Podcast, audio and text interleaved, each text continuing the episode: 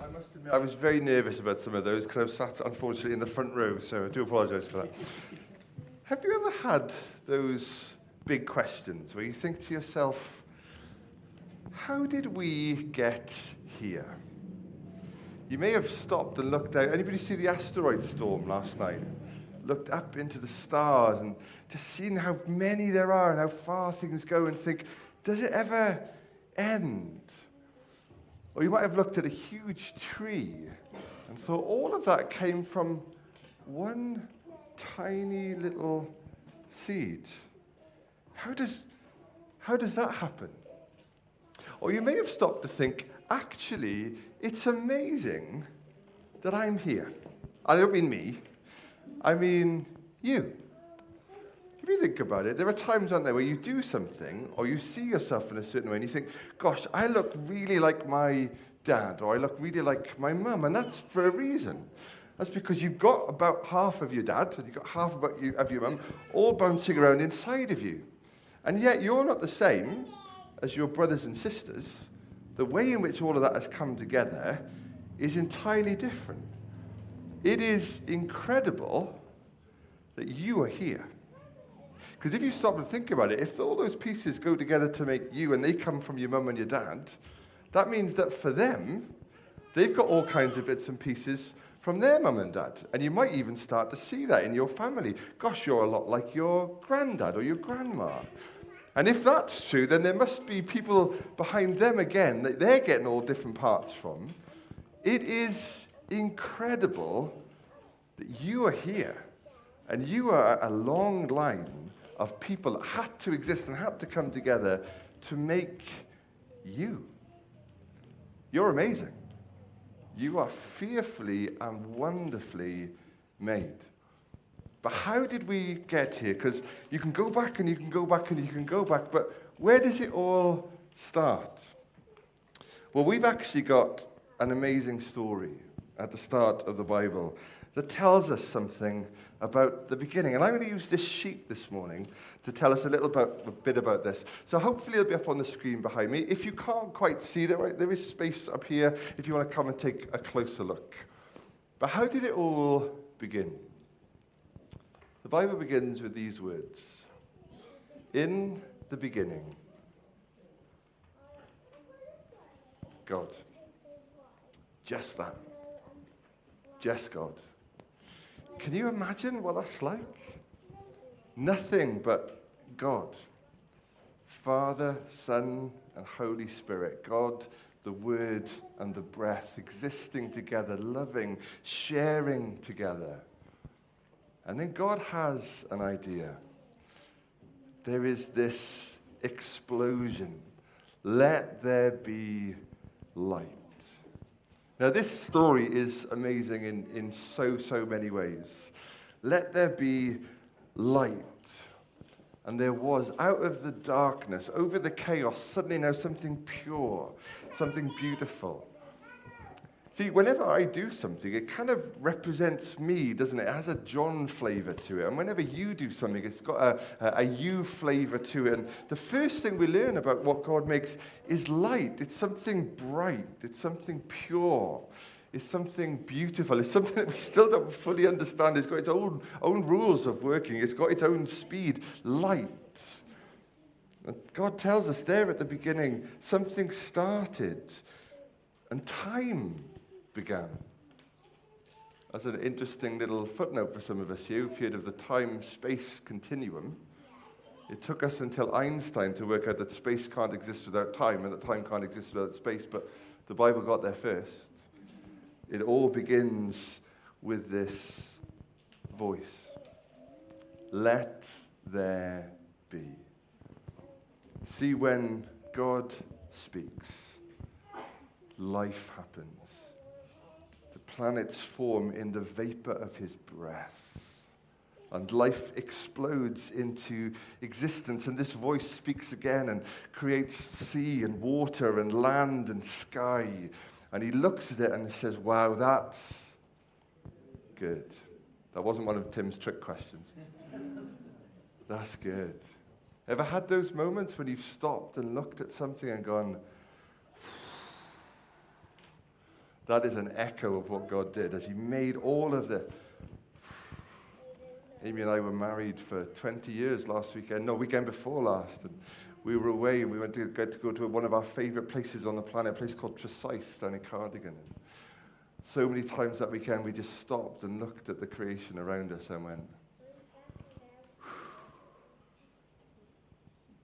if creation is this good, how good is the voice, the person behind it?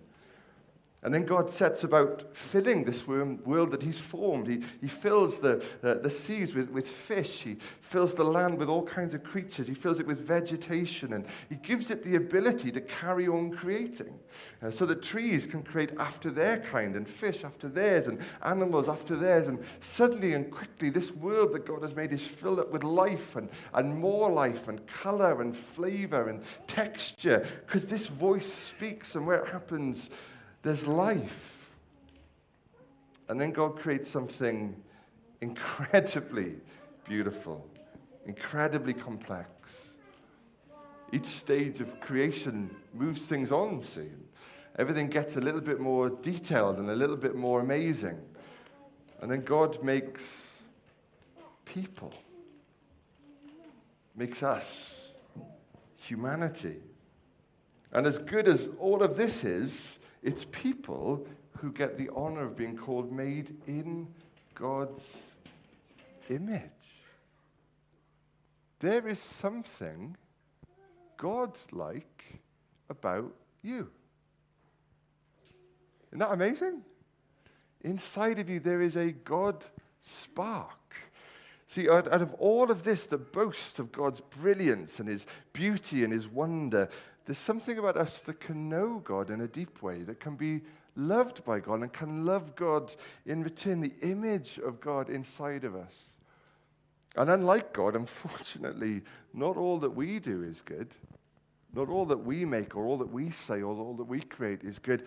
And yet there is something godlike about you, an image of the Maker inside of you. So, yes, you're like your mum and your dad and the grandparents and the great grandparents and all the generations, but right back at the beginning, we were made in God's image. You are not an accident. You are not a mistake. You are made in the image of this amazing, loving Creator God who still wants you to know that voice that says, Let there be. And it was so. And then into this story, we hear of another voice. See, for love to be love, for us to love God and for Him to love us in return, there has to be a sense of choice, right? Nobody wants to be forced to love somebody. Nobody doesn't want to have the choice. That's not loving, is it? To say you have to love me. You have to do this. And so, in this good world, there creeps another influence. And in this story, it's kind of snake shaped, kind of worms its way in. It's interesting, isn't it, that even in our world today, when we're describing something that creeps its way in, that's sly, that's manipulative, we still use this imagery of a snake. And God has said to them, You can eat from any tree in the garden. You can enjoy all of its fruits, all there to be enjoyed and explored. But there's one thing I want you to keep the knowledge of good and evil. When it comes to what's right for you and what's wrong for you, I want you to come to me for that. I want you to trust me to know what's right and what's wrong. And so there's one tree out of all of them that he says, leave that alone. But this influence, this snake, this other voice, who the Bible tells us later in the Bible was, was the devil himself, comes and says, Did God really say? And actually, he twists what was said. He manipulates it and says, Did he say you can't touch it because you'll die? And actually, no, God never said you can't touch it, but sometimes to allow ourselves to do certain things, we make the rules seem so ridiculous so uh, ununderstandable. And we choose badly here. And this goes right back to what it means to be human. The one thing they couldn't have becomes the one thing they want. The trouble with a lie is that it tends to spread, it tends to move as people believe it, as people accept it. The, the liar becomes empowered. And the influence of this other voice spreads. And, and now there's, there's a divide. There's a break between this voice, between this God and, and his creation. And every time we choose not to listen, every time we choose our own way to make our own rules, a divide forms, a, a barrier. The Bible calls this sin. And although it was represented by a tree, by fruit in this story, it can be represented by all sorts in, in my life and yours. It wasn't something ugly. It looked good. It looked tasty. It looked right. And yet, even there, in this moment, it's not the end of the story. There is a promise that goes right back to this moment. God, who has made this beautiful world, who's made us for himself, says immediately after this choice, one day someone will come. Someone will come, they'll, they'll be born of a woman and they will crush the serpent's head. They'll, they'll, they'll, they'll put an end to this influence, to this evil in your world. That's one of many, many promises that points to the fact that God is not finished yet. It doesn't tell us that he stopped making on the seventh day, it simply tells us that he rested. This God, this voice, still making, still creating, still, still shaping, still forming, still filling. And his promise holds today. So that for each and every one of us, if there are choices that we have made, there is somebody who can take that away. There is somebody who came to pay the price for our choices. Tim's going to be sharing a little bit more about that later on, but let's just pray as we uh, just kneel before God today. Father God, first of all, we just want to thank you so much for the beauty, for the wonder of this world that you have made. And we thank you today, Lord, for making us. We thank you that in your great, big, beautiful world, there is room for us. Lord, would you forgive us today for the times when we make a mess, when we are, are not good, when we hurt people, or sometimes when we see people being hurt and, and do nothing about it. Would you forgive us today? Lord, as we look at this world that you have made, Lord, you must weep today over situations where people are at war where people are destroying your world and your creation, your children. We think of those who right now are scattered all across Europe and the world because of the war in Ukraine. Those who are desperately worried about mums and dads, brothers and sisters, grandparents, children, friends. And Lord, we pray for peace in your world.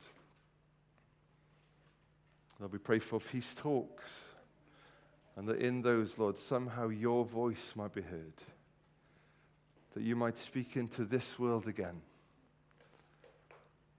We pray, Father, for our own little corner of this world, our own little garden where we get to make and build and be. And we pray that your voice might be with us and might speak to us. Lord, would you speak hope to us today? Would you speak your right and your wrong, your truth to us today? And in those places where we have fallen away, would you speak your forgiveness and your grace? And help us to stand and to stand on your promise and to stand in you. In Jesus' name we pray. Amen. Well, good morning again, everybody. Morning. I'm going to be speaking from the book of Narwhal. Don't know whose that one is. I'm not, I'm not sure. right. Anyway, right. Uh, jokes all aside. Good morning, everybody. Formal greeting because I'm now standing here doing the preachy bit. Yes, glasses down. There we go. Who am I kidding? right. Um, we have been away this week. Uh, we've, we've had a lovely time away uh, down in Pembrey. We got to soak up far too much sun um, and spend lots of time on the trails there, on the bikes, doing tobogganing, going golfing, mini, mini golf, sorry, just mini golf. Um, finding sea potatoes. We didn't even know what they were. There was loads of sea potatoes on the beachfront. And we were like, what is this? It's weird. And then we looked, and God's creation is weird, but it's amazing. And um, they're the little uh, shells that you can find on the beach where the, the creatures obviously like left it and stuff. It's really amazing. Um, anyway, it was great. And it was a lovely time to recharge and uh, relax. But it was also time to reflect on how amazing last weekend was. We got to celebrate lives made new, which is awesome. I was very privileged to be part of that, and thank you so much. Um, we got to hear the wonderful testimonies as well of how God's worked in people's lives. And most importantly, we got to celebrate that the tomb was empty. Woo! We can, we can be Pentecostal for five seconds. Come on. uh, that Jesus was, was and is alive. And throughout the weekend, John led us through uh, looking at the fact that he died on the cross for our sins and he rose again. And it was amazing. Hallelujah, yeah? Yeah? But the thing is, thing is, it got me thinking. And you know what? In order to satiate my thinking, I had to go from this bit of the Bible, actually, this bit of the Bible all the way back to this bit of the Bible, right to the start. That's how much thinking it was. Overheating my brain. It was awful. It got me thinking about God and how Easter was Him keeping His promise. But what promise, I hear you say? Well, we kind of established some of it this morning. But well, let's look at the back at the start, right? So the start of the Bible. In the beginning, God created the heavens and the earth. I won't do the whole thing, don't worry. but John's done a really good way of recapping, but we'll, we'll, we'll kind of skirt around and summarize it a little bit this morning. God created all things, right? Sun, moon, stars, light, darkness, ground, seas, and then trees, plants, animals, birds, fish, and all the sounds and smells that come with them. Then he made man. And he made man in his own image. And along with everything else he made, it was good. Believe it or not, man was good. God gave man some jobs to do, some, some, things to do, you know, things to do in the garden. Looking after all the land, pick the fruit, manage the animals, give them names even. Can you imagine that? Going up to a cat or a, a dog and not knowing that it's called cat or dog and going, I'm going to call you cat, dog. And uh, just establishing these things is amazing. Just to think that this was before, like, time, before. Anyway, right. God felt sorry for man, though, because even though he had man's best friend, he was on his own. So he made woman. And during this time, the amazing thing is, as the Bible establishes, God walked and talked with man and with woman. God was able to be in relationship with his creation. He walked and talked with them in being. And it was good. It was good. God gave them one instruction, though do not eat from this one tree, the tree of the knowledge of good and evil, because you will surely die. This was the first promise, the first covenant with his people. You have all this that I have given you a life with me, God says, eternal blessing. Just the one thing be obedient, listen to me, and don't eat from that one tree. And one day in the garden, the serpent, who was super crafty, he slithered up to woman and said, Come and have tea in my log pile house. Wait a minute. No, he didn't. He didn't. He said, Bit of a Gruffalo reference to all you parents out there. So he said, Did God really say you must not eat from any tree in the garden. Eh, did he? Eh. You can imagine him saying he wouldn't have had arms or, or shoulders because he was a serpent, but eh, maybe. Just like the game we played earlier with the quotes and the slightly twisted sayings. They were wrong, but they were plausible. It knocked some of us up on, on whether it was right or not, what was being said. I mean, I know it's the one commandment God gave them, but if somebody says it to you just out of slight context, you can get tripped up. The woman corrected the serpent, actually had a moment, corrected the serpent, saying, God said we could eat from any tree, but that one over there. She also let out a bit more, though, that God had said they would surely die if they ate the fruit. And the serpent twisted these words again. You won't die, he said. You'll be like God. You'll know good and evil. You won't have to go to every time and make a decision. You, you can make the decision yourself. He left out the other bits, though, that would happen as a consequence of this action. He made sin seem tempting. You would be like God, making your own decisions. You won't have to bother him all the time. It was tempting. The fruit looked good. It was made by God. It, it was, looked good. It looked tasty. It wasn't a blemish on the outside. But it would rot man to the core. Woman succumbed first, then man. Both took a bite from the fruit and realized how amazing their life was. Yeah? Yeah? Yeah? They were, they were promised. It's an amazing life you got. No, they didn't. They didn't feel amazing at all. They instantly felt shame for the first time. They felt shame of their bodies the good creation that God had made, they felt was no longer good enough. And they covered themselves up and hid. Rather than feeling a new freedom, their eyes were indeed opened, but just not in the way that they thought. The twisted words from the serpent now a bitter, lasting taste after the initial sweet hit. They hid in the garden. Negative emotion number two fear coursing through them. Can you imagine that? Having all the goodness, everything up until that point, and suddenly shame and fear. Oh my word, that's get your get your heart racing, like like experiencing fear for the very first time, like standing at the top of a cliff and looking over, and or going abseiling, John. fear and shame. God came wandering along, asking where his beautiful creations were. Where were his friends? And God found them. Well, they say he found them, he knew where they were.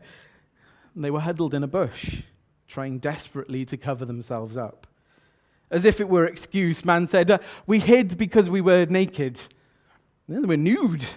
Up until this point, they'd been nude the whole time. Nude. I'm just saying nude. Right, sorry. I won't say it anymore. Um, God got straight to the point, though. Who told you that you were naked? Who taught you about shame? Seeing this blemish on his creation. How did you become to be disobedient?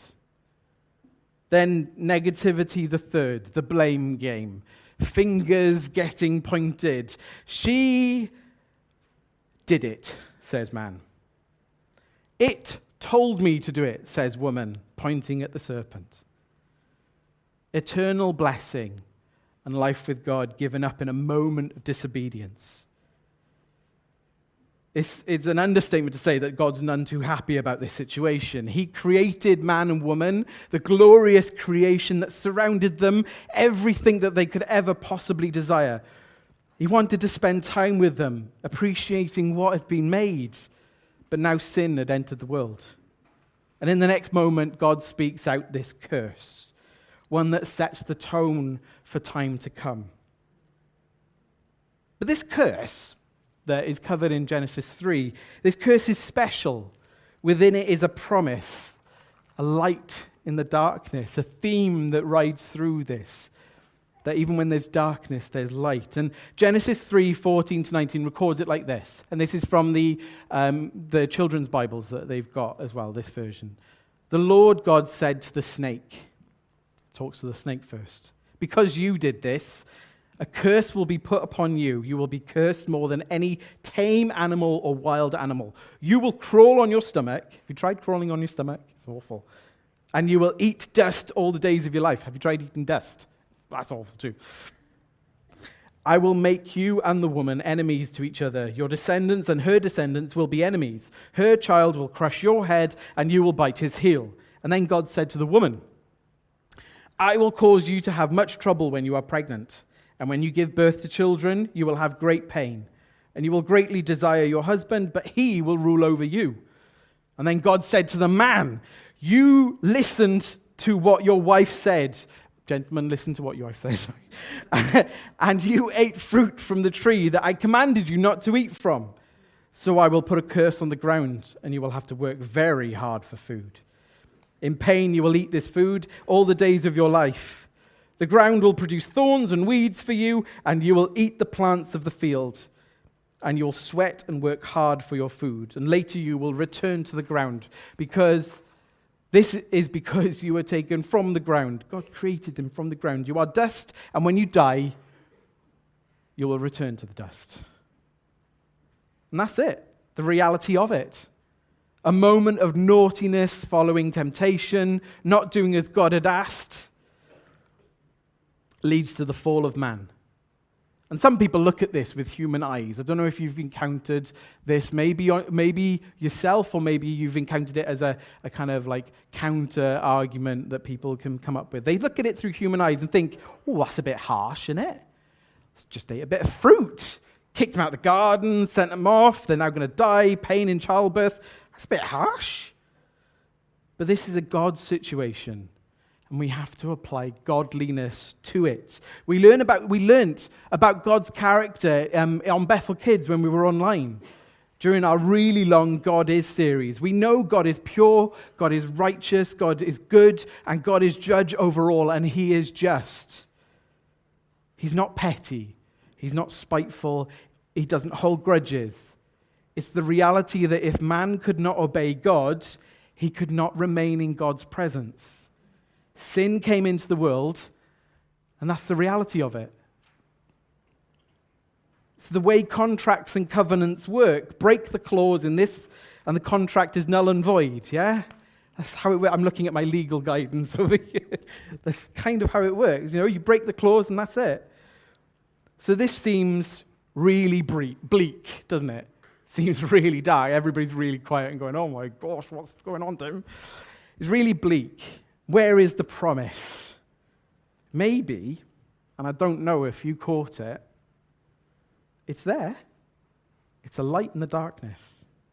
Did you get a bit the bit about the serpent? Yes, it's going to slink on its belly and it's going to eat dirt. But there's a promise. See, that bit was the curse on the animal. But the next bit that comes is a curse on Satan. It possessed the serpent. We discover that at the other end of the Bible in Revelation. So literally, the whole like, you have to go through the whole Bible to discover who it is. It's like a who done it. Just don't read the last pages. I will make you and the woman enemies to each other, and your descendants and her descendants will be enemies.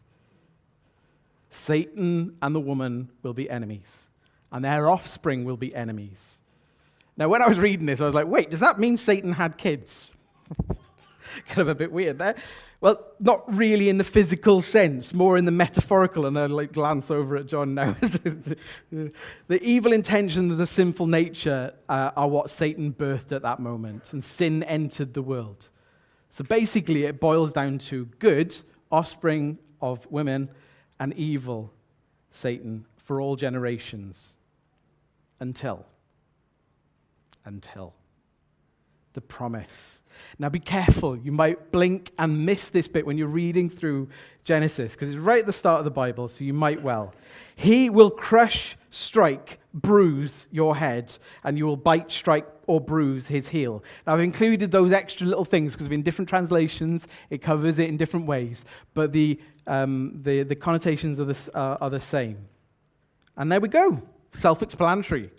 Step on the head, bite the foot moment, nothing more needed. Let's close in prayer. I think, John, are you ready for the song? Yeah? Okay, maybe a little bit more, a little bit more explanation needed. I'm going to put my Easter glasses on so that we can look at this through different lenses. Um, I can't, I can't, I can't see. right, anyway, at this very moment when sin entered the world, God promised a rescue plan, making a new covenant with man. The offspring would crush or bruise the head of the serpent or Satan. That sounds really painful. I don't know if you've had your head stepped on before. Maybe Josh in rugby, have you had your head stepped on in a ruck? No? You're too good, mate. You're too good. But I, like anybody else, if you had your head stepped on, I think that would hurt. Yeah, I think that would be that would hurt. It sounds really painful, and it's pretty fatal for some situations. And the serpent, Satan will strike or bruise his heel. Now, I don't know if uh, you've bitten a heel recently. I haven't, that I can remember anyway. Um, but I can only imagine that it wouldn't be very effective. Can you imagine that, like being bitten on the heel? Anyone who stood on a Lego piece knows the heel is probably the best bit because it's the thickest part of skin. It's not going to dig in that much. I think from looking here, though, it's the idea that the serpent or Satan would be dealt a fatal blow, and that even his best efforts would be useless in comparison. See, at, the, at this moment, at this very moment, God speaks of and promises an end to sin. He promises the Son of Man. He promises his Son, Jesus. That's why the Bible has so many genealogies. It's not just to track birth dates so that you get your calendar correct, it's to show where Jesus came from. You can draw a line straight from the start through to Jesus, God's rescue plan, God's promise, God's covenant. And it didn't just stop at the curse. God went on to make them clothes of skin. The first innocent animal sacrificed, his creation sacrificed for the sin of man. So, like I said, we've recently celebrated this promise last week, playing out at the cross, where Jesus became the ultimate sacrifice on our behalf to take away our shame and our sin, our fear no longer full of blame, but sin free and clean, and able to come back into relationship with God, back to the start. How awesome is that? See, God is a promise keeper. And that's what we wanted to establish on this first session with the promise keeper kind of title. He doesn't just stop at this first covenant. Every time man breaks his side of the promise, breaks the clause in the contract, God remakes it and reforges the covenant. And we'll be exploring some of those moments over the next months as we come together in our All Together services, as we look at more promise keeping moments.